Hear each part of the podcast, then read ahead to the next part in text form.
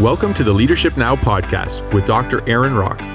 Aaron has served as a pastor, a professor, and a chaplain, and he has a keen interest in helping other Christians to think Christianly about all of life. So, on this show, we talk about the nuts and bolts of theology, church life, cultural issues, pastoral leadership, ethics, and other relevant matters that will help you lead better now.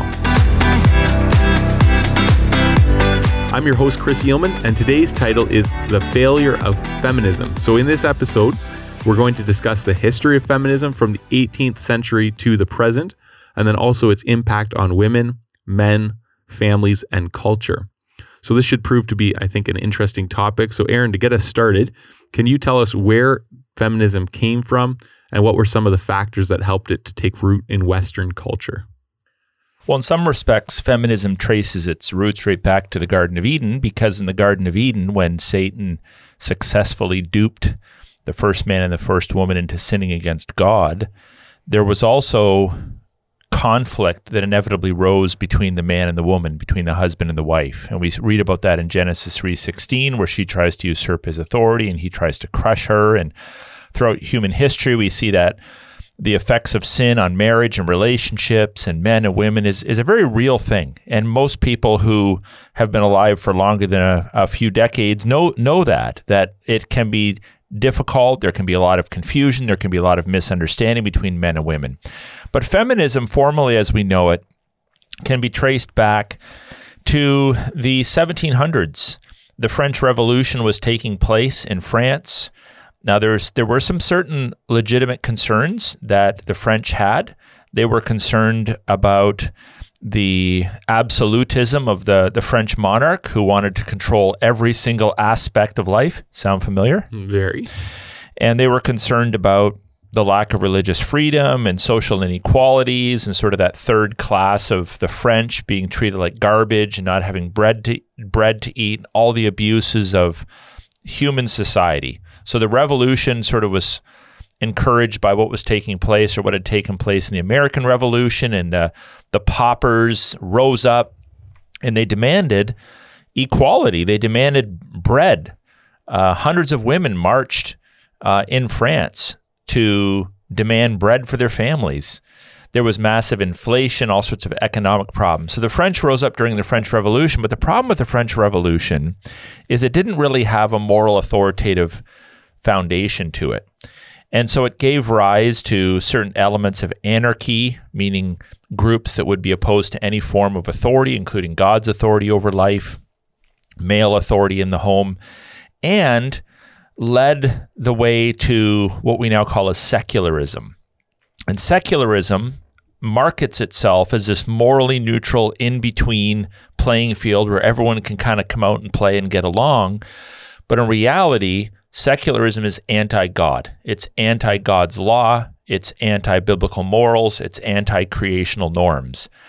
Well, it was during that period of time that a woman by the name of Mary Wollstonecraft, who lived, by the way, from 1759 to 1797, she was a British writer, a women's, right women's rights advocate.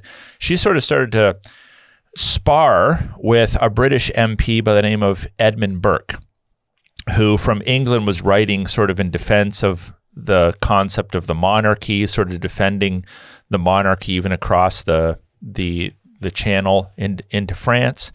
She took issue with that. She wrote back. She sort of spoke out against some of the abuses that women and paupers and the and the, the lower class were experiencing. And if you if you hear that, you're like, well, that kind of sounds like a justice issue. That mm-hmm. sounds like something we should all be concerned with. And it's true that many social justice movements do have certain elements to them that are righteous. There is a certain concern about justice, and there were a lot of injustices taking place in France at the time and even in England.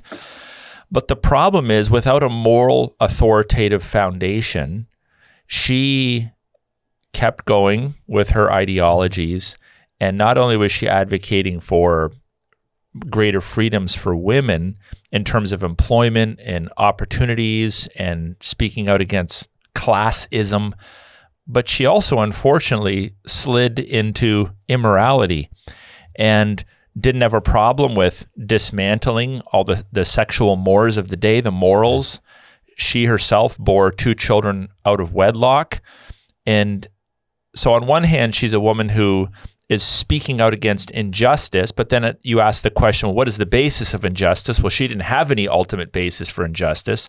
So she, she, she essentially uh, paved the way for uh, what we now call the, the first, second, third, and fourth waves of feminism, which again tried to ground themselves in some sort of concern about social injustice, but ultimately opened the door for hedonism and godlessness and immorality, and actually, in, in many respects, uh, opened the door for greater conflict between men and women, greater problems in the home. So the bottom line is the fundamental problem with feminism as we know it in our, our culture is that it doesn't have a morally authoritative foundation to it.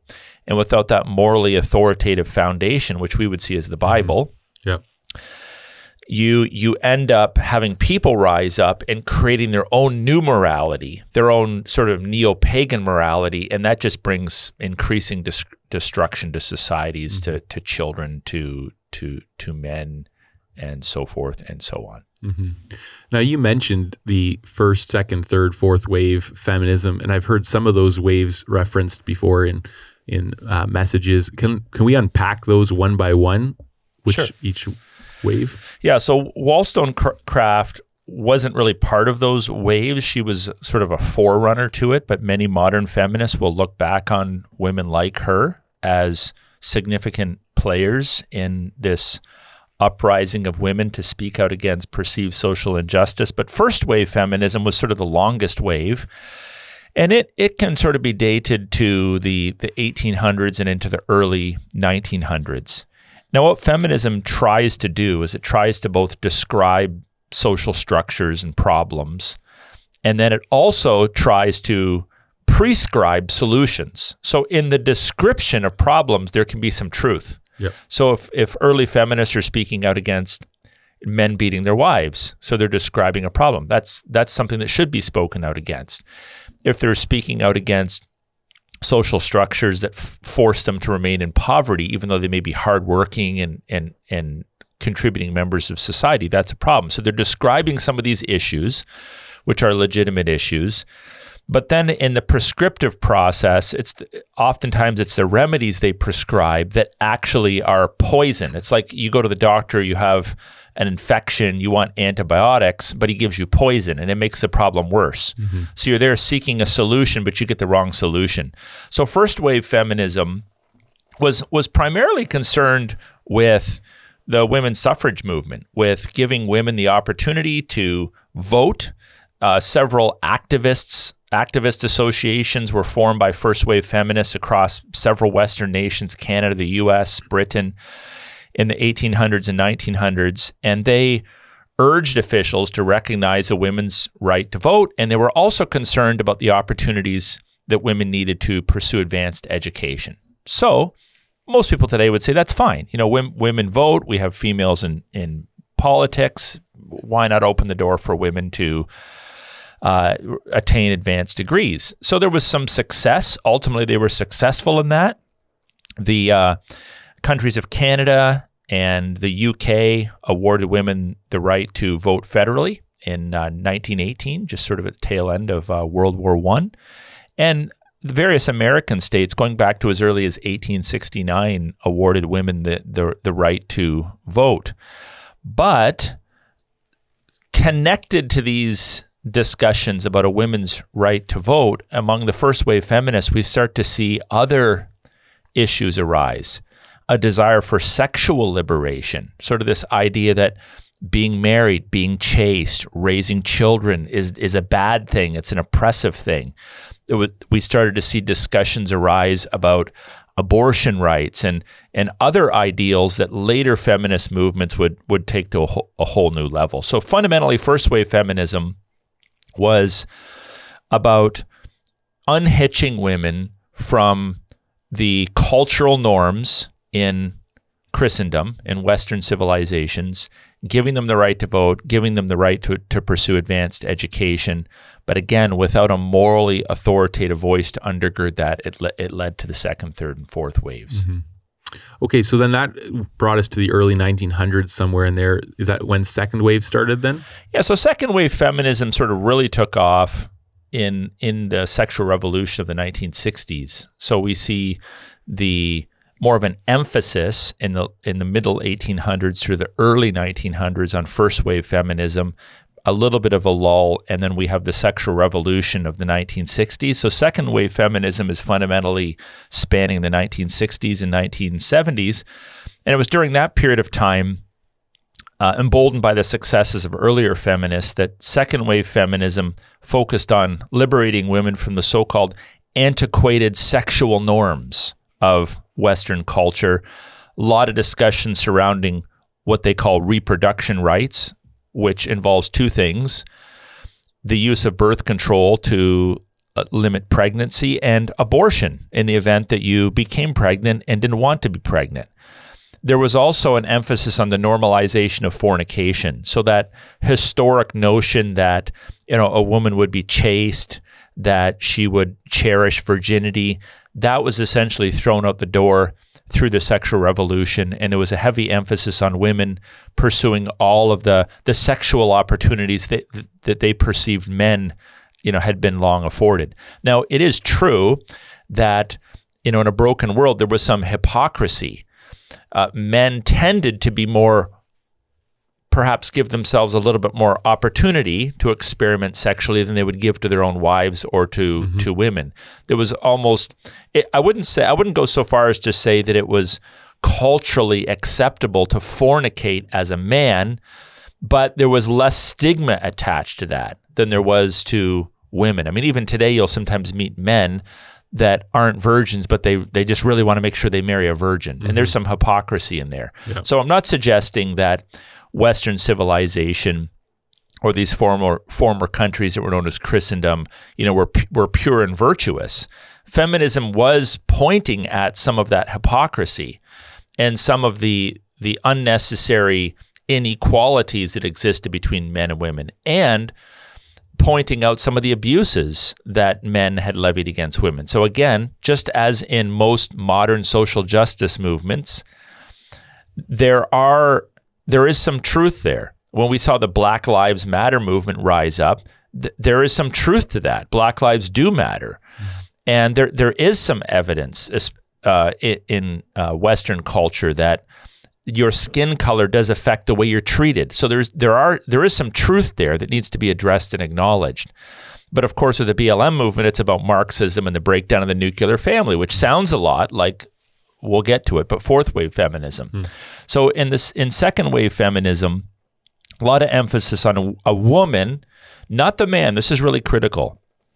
Not the man having a say in reproductive rights, but reproductive rights increasingly became uh, w- placed within the, the authoritative sphere of the woman alone. Mm-hmm. So even fast forwarding into the present, you'll often hear people say, a man has no right over what takes place in a woman's body. It's like, yeah, but that's my child. Shouldn't a man who has participated in the conception of a child have a have a say in the future of that child? But in second wave feminism, there was that, and then there was also a lot of um, cultural taboos through the 60s and 70s removed surrounding you know pornography. So the pornographic industry uh, became sort of normalized, and it was normal for for for women to dress in very seductive ways and to present themselves as as sexual objects, kind of right out in public. And so, moving into the present, it's not uncommon for us to see billboards or internet images or even people walking on the street that, frankly, are dressed in a way that historically would have been considered a mark of a prostitute, and it's mm. that's been normalized for a woman to, you know, show her breast, to show um, her her midriff, to wear scantily clad, sometimes see through clothing, you know, to show up on a beach without a top on. These sorts of things, these would have been unheard of in historical Western cultures, but through the through the feminism, the, the feministic efforts of the 1960s and 70s, it's become uh, pretty normal. I'd also mention that there was a, at the same time as women longed for greater sexual freedom, there was a de emphasizing and even a stigmatizing of traditional domestic mothering roles, which we see even into the moment. There, there's young women, and it's interesting how we're, we're often affected by worldviews, but we don't even know it. We have even Christian young women who don't actually want to even go into a particular career. They, they want to be mothers but they're sort of pressured into getting a degree first. And then they get the degree and then they go and have kids anyway, and don't even use the degree for the most part. So we're not opposed to women uh, having degrees. My wife has, um, you know, some some degrees, and uh, you know, we're in favor of advanced education. But it's this pressure that women often experience that, well, being a mother is sort of something for later in life, sort of delay that. Like maybe you can get there eventually, but real life is about being a career woman. Real life is about competing with men in the the uh, the career uh, marketplace. So again, to be sure, second wave feminism did bring some much needed attention to bear on um, some of those spousal abuse issues, rape, violence that was taking place in in some aspects of culture, but really didn't provide any sort of um, thoughtful analysis of the creational norms or the biblical values and principles that actually are supposed to be brought to bear on broken cultural constructs in order to bring freedom and liberty. So, if you really want to fix a culture, if you really want to bring true equality defined by, by God, you have to point people back to creational norms and the Word of God. You can't just make it up. If you just make it up out of thin air, you, you end up getting yourself, you end up creating more issues for yourself, which is ultimately where second wave feminism led. Mm-hmm. Now I'm seeing a little bit of a trend as they people kind of get further and further from God's word. I imagine third wave feminism isn't going to be better. But tell us about third wave feminism. no, no. So you know, second wave feminism was successful in eroding the virtue of chastity. So mm-hmm. that was no longer considered virtuous. They eroded the value of marriage. That wasn't considered to be virtuous anymore. They eroded the value of bearing children and nurturing children and the value of life, un- unborn life in particular. They encourage women to openly compete with men in, in, in all career paths, even some career paths that objectively you look at and say, that's not really for women. Like there's certain career paths that women just aren't biologically designed to, to excel in. It's a reality. Heavy, heavy lifting in these sorts of things. You have to be an un- unusual woman to be successful in some of these careers. But it was sort of this encourage, encouragement to to instead of recognizing your your femininity and your limitations, just like we would encourage men to rep, recognize their masculinity and the limitations attached to that, that was all tossed out. So third wave fe- third wave feminism. Uh, can be dated to the, the very late 1980s. So let's just say 1990 into the 2010s.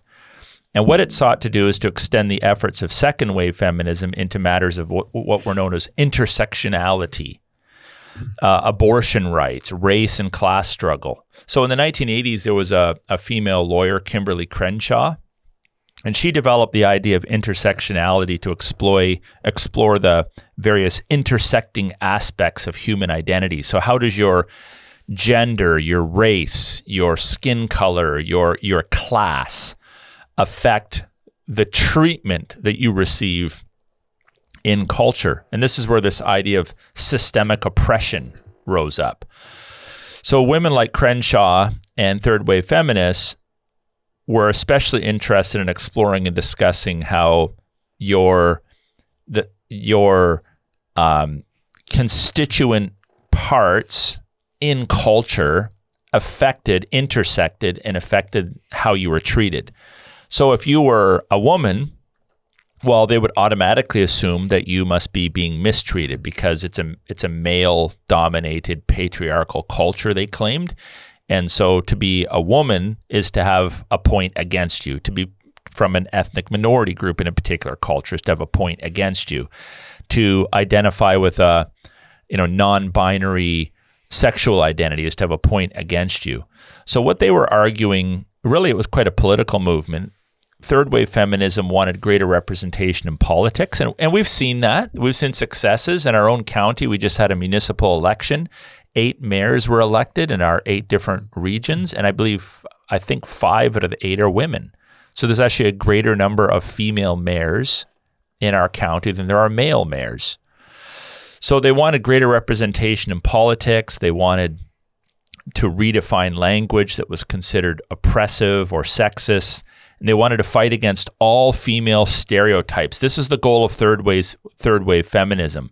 So what what they did quite successfully is openly attack and in doing so promote this idea of the patriarchy as an oppressive structure. So this is actually a, largely a Darwinian notion that at different points in evolutionary processes, there are creatures or genders that sort of dominate culture. And in Darwinian theory, we're living during a period of time where men are dominating over women, and there's necessarily oppression that takes place there. So anytime a man exercises any authority over a woman or offers leadership over a woman, getting down to the most ridiculous and the absurd. If a man opens the door for a woman, mm. or offers to shovel the snow for a woman, or offers to take the garbage out, or says, Hey, let me initiate in prayer, that's considered an oppressive, domineering action. And it, and it has to be overturned in order for third wave feminist ideals to flourish. So, strangely, while blaming men for the inability that women supposedly were experiencing to fully flourish and to fully be advanced in culture, third wave feminism also contributed to the now cultural culturally venerated hallowed notion of genderlessness that gender isn't binary. So we know that we live in this very woke culture where gender for for many is considered just a, a cultural construct. It's just it's a made up category that doesn't actually exist. You're you, you should consider yourself genderless in a certain respect, sort of a blank card, and then and then choose your gender or make up your own gender. So while this is true of all woke ideologies, on one hand, it's like, well, men are the oppressors, women are the oppressed. Heterosexuals are the oppressors and the trans movement are the oppressed. But at the same time, there is no gender and there is no sexuality. So it's kind of a weird and ironic uh, aspect of third wave feminism. Mm-hmm. So then fourth wave feminism, I would assume, started after 2010. It carries us into today. Correct. Yeah. So fourth wave feminism is sort of the wave that feminists would describe we're currently living in. So we have fourth wave feminism wants to take those ideologies that started in in um, the 1700s through Wollstonecraft, first wave, second wave, third, kind of ramp them up, emphasize them a little bit more. And it, the one thing that we have now in the last you know 20 years or so is we have the rapid expansion of social media, internet-based technologies, and we also have in Western culture this tendency to to uncritically embrace and champion every social justice movement. So when, uh, you know, for for example, we have Christians even that will that will champion the LGBTQ agenda because they heard one story of one gay person that got beat up by a bunch of heterosexuals in some rural community in America. So therefore, it's a justice issue. We have to speak out against mm-hmm. that or they hear a story about a man that's slapping his wife around, so all of a sudden they jump on the the feminist bandwagon, or you know whatever whatever the issue might be. Someone is raised in a community where they worked hard and got all A's in school and still didn't get into university because they didn't have the finances. So they're in all these social justice movements. I'll say it again at the risk of seeming redundant. They do tend to sort of grab hold of something that's broken or something that's not right, something that's not just in culture. And there's more and more things to grab onto because we're moving further and further away from an, a, a morally authoritative voice, yeah. God. So you're going to have more and more opportunities for various social justice movements to rise up. But they kind of become like policemen who are a law unto themselves. If a police officer is going to enforce the law, there has to be a law code that he is held to. If a preacher is going to preach God's word, there has to be the presumption that God has said something that's authoritative enough to preach and is binding upon our lives. But these social justice movements don't have that. They actually don't want that. The very moral law code that historically undergirded and was the foundation for Western civilization, they've actually put it through the paper shredder, mm-hmm. the Bible. They're not interested in that. They denounce the church. They they denounce faithful churches. They denounce uh, the exclusivity of the Christian call to surrender to Christ and Christ alone. So we have in this fourth wave uh, all these social justice movements converging. And for fourth waivers, intersectionality has become a major, major focus. Now, they tend to draw their theories from personal experiences. So if you if you wanted to actually do a, an objective scientific study on, let's say, spousal spousal abuse or um, negative male dominance in culture or uh, you know inequality in the workplace, you would actually be hard pressed to to quantify their claims that women are oppressed in our culture. Women have all sorts of opportunities being afforded to them in careers and universities. I've heard many times the majority of women that graduate from our Canadian universities are, are the, the majority of students are women. There's all sorts of opportunities for women to advance themselves, but fourth wave feminism doesn't rely upon that. It's highly individualistic. Mm-hmm. So they appeal to personal experiences. So if a woman puts up her hand and sa- says, I was abused by a man, the guy is sort of guilty until proven innocent instead of innocent until proven guilty. That whole Me Too movement, yeah. where you have to you have to assume that the testimony of a woman is accurate because of intersectionality. She is female, therefore comes from an oppressed class within culture. So she gets the lion's share of the trust from culture. Mm-hmm. If someone says, I'm a, I'm a victim of racism, and they come from an, a minority group. It's like, well, you have to, you can't question that. So it, the, their theories are largely drawn from the personal experiences of women. And these fourth wave feminists claim that true equality and liberty is impossible for women unless we eradicate notions of class, binary gender, sexual stereotypes, authority structures for some, racial inequalities, and male privilege. So they kind of bring together all the groups. They ally with the LGBTQ groups, the Black Lives Matter, the Marxist groups, the pro-choice groups, the radical egalitarian churches are glad to jump in, jump in as well and lend their support. Indigenous rights organizations. W- why are all these groups sort of in cahoots? Because of this notion of intersectionality, that everybody is sort of a minority, everybody is oppressed, everybody wants their special day, their special holiday to be recognized.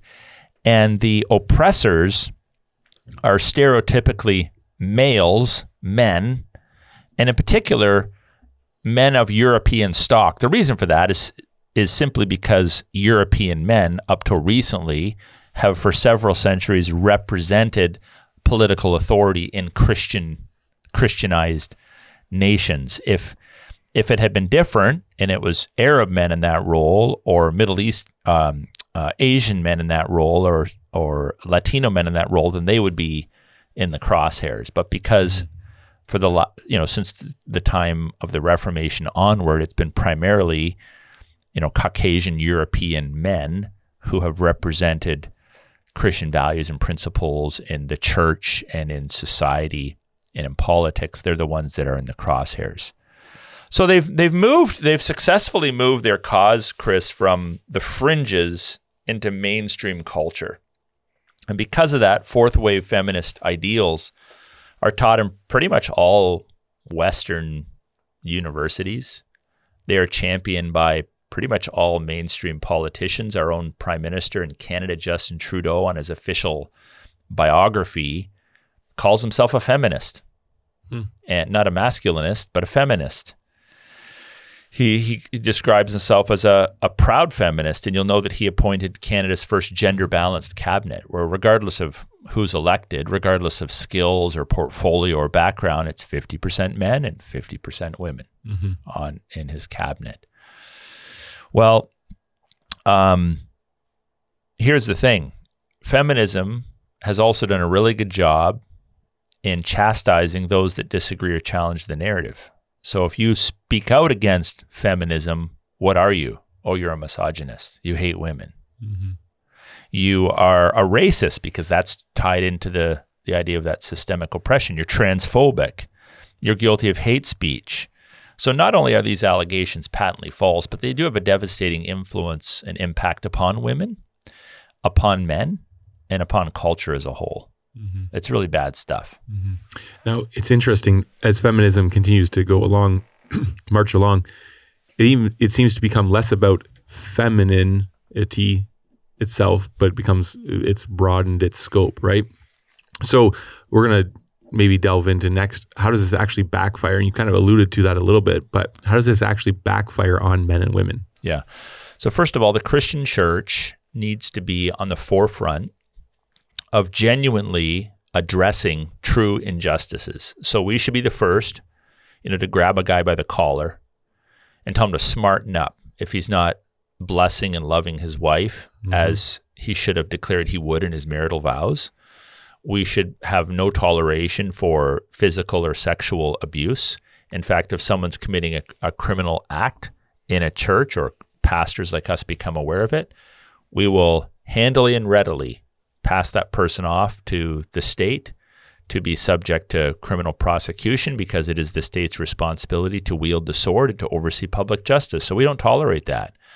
We don't we don't tolerate men violating God's laws, violating God's word. Uh, we don't tolerate promiscuity from from either gender. We don't tol- tolerate fornication. So, just so everyone's hearing me clearly, if there is genuine injustice, sin is what it is, taking place in our churches, our culture, our family by men, that needs to be addressed, just like we would do it if it was a woman. So that's I want that to be clear. But Christianity serves a purpose in culture. And even if a person is not born again and on their way to heaven, when you read the Bible, God's word is not just about how to make it through life and get to heaven. God's mm-hmm. word also provides basic moral, authoritative structures and teachings about human conduct. It actually provides a job description for kings and queens in Romans 13. It tells them how they're supposed to conduct themselves. It talks about taxation. It talks about children surrendering to the authority of their parents, honoring their parents. So the Bible provides very practical advice for life in the here and now. It provides economic advice. We're not going to have to worry about money in heaven. We're going to be casting our riches at Christ's feet. Mm-hmm. But in in this life, the Bible provides practical laws, teachings, and principles for how to live your life in a physical world. And it also provides structures for how men are to conduct themselves and women are to conduct themselves. And I'm not going to spend this whole podcast unpacking that. But without apology, because creatures don't apologize to other creatures for what the Creator has said, in the area of marriage, the husband has spiritual authority over his wife. He does. We don't deny that.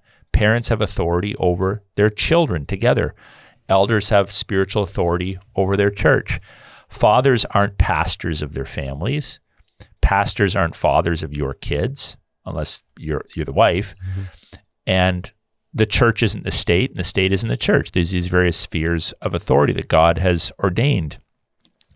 So instead of making men the new class of villains, which is interesting, they spe- feminism has always spoken out against classism, this idea of dividing culture into the, the higher tier, the more valuable people, and the lesser people. But they're doing the same thing. Oh, if you're a white Anglo Saxon Christian male, you're now in the low class. You should, even if you didn't do anything wrong, you should be apologizing for everyone else in your class. So the problem with feminism, think even the word feminism. Mm-hmm. It's about women. It's it's innately classist. Where's where's a philosophy called masculinism? Doesn't exist. Mm-hmm. So it's a classist structure. And same with the BLM, Black Lives Matter. As soon as you say, well, actually, don't all lives matter? You're a racist. So it's classist. And therefore, if it's classist, it's divisive. Feminism is very divisive and it contributes to a new kind of class warfare. But instead of women being the targets, men now become the targets mm-hmm. as we move through those various waves of feminism. It's a denial of headship. Practically speaking, you know what it does? And I, and I know this from many years of pastoral experience. A lot of young men, even in the Christian church, that are influenced by the broader culture, want to be married, but they're terrified of women. They're terrified they're they're I've had them tell me they're they're terrified to have a conversation with a woman because they've been told what not to do but not what to do. Mm. They've been told that they need to apologize. They've been told that they're the problem. It's like you know, the reality is a lot of young men don't have a great deal of wisdom or verbal skills. And someone throws some ideology at them as soon as they open the door for their girlfriend, they get they take heat for it they, they try to have a conversation with their their their wife, especially for young married men, about maybe a concern, and they're terrified of what the response is going to be. They live in fear. And mm. it's because they've been influenced by feministic ideals. Instead of being confident and comfortable with what God has given to them as their job description, as their ministry role in their family, they don't know what to do. Mm. So it's backfiring. And then we have a lot of young women walking around saying, I'd kind of like to be married. Where's all the guys? Well, what feminism does is it pits men against women. It doesn't reverse Genesis 3:16. It accentuates the problem. It accentuates it. And so this is this is a huge issue. It also takes the responsibility for child rearing out of the hands of men. So if, if a man's been told, look, you can get a girl pregnant, but that's not your child. You have no no authority over that child in utero. Then what's going to suddenly motivate the guy once the child takes its first breath to take meaningful responsibility over that child. Mm-hmm. You you've been telling me the whole time this is not my child. I have no say. I have no role in the future in the in the very life of this child. If if the mom wants to abort the child, she just goes and aborts the child. She doesn't need to get consent from the from the father. Mm-hmm. So it creates this irresponsibility that we see in a lot of men, where a lot of men don't want to take responsibility for their children because they've been told since the time they were knee high to a grasshopper the child's really not yours. Mm-hmm. And so that that that uh, singular authority that pro-abortionists claim and grant to women in utero is extended into into uh, adulthood, and then we have the the rise of the the people not see the connection between the my body my choice crowd and the single uh, mother syndrome that we're experiencing in our culture. Now there's you know, sometimes mothers are single because their husbands were killed or died or you know whatever, just ran out on them, and they're they're they're innocent of any wrongdoing. And the Bible has something to say about taking care of widows and orphans. But if you create a culture where young men are told you have no say, you're just a sperm donor essentially. You have no say over that child. It's her it's her choice and her choice alone and you receive a venomous pushback if you say, actually, I want to say in the very life of this child.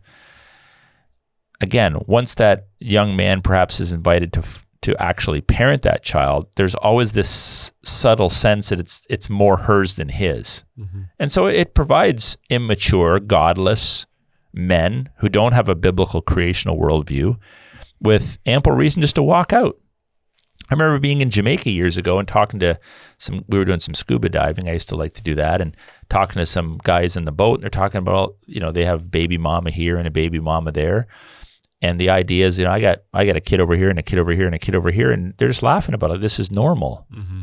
and we see that in in in the West as well, and it, it's a problem. So, um, we also would say there's there's two other problems. We we know of uh, men who are qualified for a particular job or area of employment that are just flat out denied because they're male. So now it's reverse discrimination. It's like, sorry, uh, you know, we're hiring in this government role and we're equal opportunity employers. And even if we got 100 resumes from qualified men and only five from qualified women, you know, we're going to hire two men and two women, and the other 98 guys can go pound salt. So it's it's not right. What's the motive and incentive for people to work if we're just taking this classist problem, which has existed for a long time because of human sin, and we're just transferring it to a new class of people. Mm-hmm. Let's let's put these guys at the bottom of the barrel. I I know of a friend who years ago applied to be a police officer, and he was told you're not going to get the job because you're a white male. It's just not going to happen. So he went to school, he did training and stuff. But too bad you're a white male. You're we don't want to have a conversation with you. That's sad. Mm-hmm. That doesn't help. That's not justice. That's not equality. It's the opposite. It's creating the problem that you're trying to fix and actually accentuating it. Mm. Do you think that's tied in a little bit to the idea of an improper view of justice, where it's like it's almost like men have to take a turn being on the bottom of the totem totem pole for a, a couple centuries to make up for their injustice? Yeah, I, th- I think it is just that. And again, it's that notion of somehow you're responsible for the sins of your forebears. And if you have any privileges, uh, you know, you, you, you should sort of give them back because those might be the result of the sins of your forebears. So if you, it's interesting, people still lo- love inheritance laws. yeah. we haven't yet got to a point where when your parents die, your property is just equally distributed to all citizens or back to the state. Like everybody receives certain privileges as a result of the culture, the parents they were born into. But that's okay because there's this this idea of corporate solidarity in the Bible that you aren't just some radical individual. You are you must be you must individually repent and put your faith in Jesus Christ. But what in the world do we have genealogies in the scripture for? Just to mm-hmm. provide a historical context? No. Those genealogies help the people of God to place themselves as individuals within a historical timeline, within God's redemptive timeline. Seeing themselves as individuals, yes, but also part of a whole, a people of God, a covenantal people. And we live in a culture that's hard for people to even imagine. They just, we're so individualistic. We don't see ourselves as part of a whole. We're not responsible for the past. And frankly, we could care less about the future and how our decisions impact lives to come. So there is this uh, sense in a lot of these justice movements that you have to run around apologizing, not for the sins you've committed, but for any advantages you may have received from the sins of your forebears. Well, that's a that's an egg that can't be unscrambled. I mean, how do you do that? What, what if what if you have one grandfather that enslaved your other grandfather, and you're the offspring of both? Do you apologize to yourself? Um, what if you were part of a particular, you know, your heritage is part of one ethnic group that oppressed and abused and stole land from an ethnic group that's also in your past? I mean, we're all sort of multi-ethnic for the most part. We all, if you go back far enough, we have, we're not purebreds. You know, we're all from a variety of ethnic groups, and surely, if we traced history back, even into periods of unwritten history, if we could kind of re- rewind the clock, I would experience, we would all experience ancestors in our past, people that were conceived through rape, um, people that were conceived through incest, people that had land stolen from them by by other people that we're now related to as well. So how do you unscramble that egg? Do we just limit it to the last 30 generations? Take the Métis issue in Canada, right? So Métis are uh, a, an ethnic group in in our country that come from both indigenous background and European background. Well, so under this intersectionality theory, the Europeans just abuse the heck out of the the indigenous side of your family. So like does does half of you apologize to the other? No, we live in a culture of convenience where everyone wants to be the victim. So you just identify the areas you've been victimized in and that becomes the group that is most likely to advance your agenda. I have a friend who is black. Um, at least that's how society would describe him. He's black. I don't like that language because this black white stuff, we're all shades of brown, but he, he's black. And he's telling me all of a sudden that he discovered that he has indigenous blood in his background, so he's applying for tax exemption status. Like, dude, did you even know you're indigenous? No. Have you ever, it, have you ever thought about it? No. Ha- have the indigenous issues affected your life? No, but it's it's well, I can I can save on taxes, right? Like why?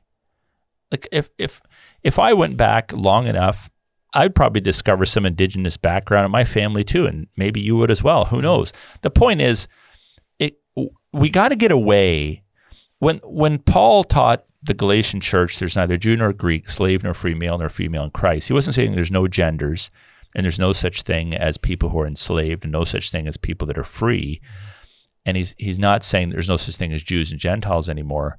But the gospel levels the playing field mm-hmm. and reminds us that our ultimate identity and ultimate value is in Christ, not in all these ridiculous social constructs that we like to to make up. Now, there are certain creational social constructs that God has made up, and one of them is gender. He made them male and female. We read about that in the opening verses of our Bible male and female. There's not five genders, there's two. And there are boundaries and rules to that, but they're not bad. They're good. Men are not women, and women are not men. That's that's part of the beauty and mystery and diversity of God's creational ideals. But here's what you do. I have a suspicion that one of the reasons why we see a rise in homosexuality same sex relationships, right? Is because when you create a culture where women feel that they are constantly abused and under the thumb of men, but still want relationships and sexual intimacy, they flee to another woman to find that. Mm. And men that are terrified to be manly and that are terrified to pursue a woman because they've been subtly slapped in the hand over and over and over again through their upbringing and maybe even raised by a domineering mother and a passive father flee into the arms of another man. So there's a psychology to sin. And I, I have this sense that one of the reasons why there is apparently a rise in homosexual relationships is not because of the gay gene. It's because we're ruining culture and we're reducing and destroying God's creational biblical norms. And that opens the door for people to try to find satisfaction and love in non creational forms of sexuality or to create n- ungodly, oppressive structures in culture that don't actually help anybody. So, how do we fix that? Well, we preach the Bible and we take people back to God's creational norms, His biblical rules, His laws that govern maleness, femaleness, marriage, parenting, authority structures. We teach it, we model it, we hold people accountable to it, we practice church discipline when people refuse it. That's how we bring hope and healing to to the nations, and that's how we actually put the gospel on display. Because in Ephesians chapter five, when a man properly understands his role as a spiritual leader, and a woman properly understands her role as the church to her husband to submit to him as the church submits to Christ. This is a beautiful thing. And together, men and women have the capacity to put the gospel of Jesus Christ on display, which is a pretty cool thing and a, and a pretty lofty calling. Mm-hmm.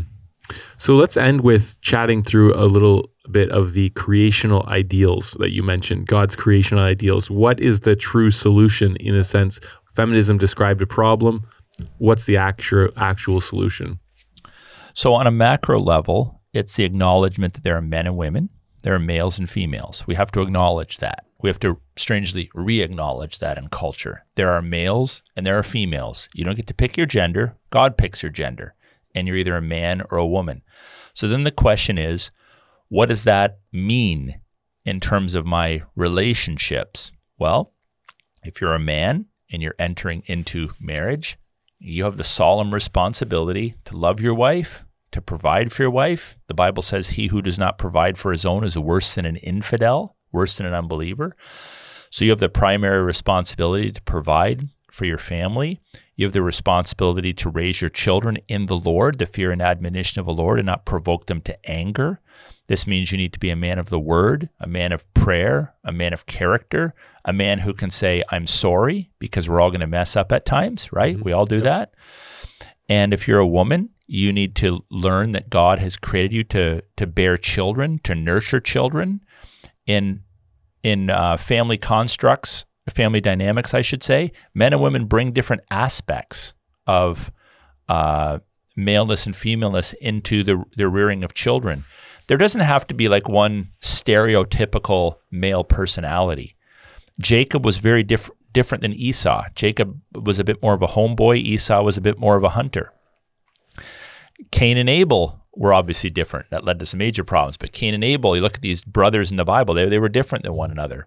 There's not like one stereotypical male. Like if you don't wear camo and drive a Harley, you're not a real man. It's not that. But maleness does involve an element of assertiveness, an element of dominance, an element of initiative. I mean, even in the sexual act, not to be crass, but it's the man that initiates and the woman that receives. That's how we're biologically designed. And there's a display there in that sexual act of positive dominance, of positive leadership.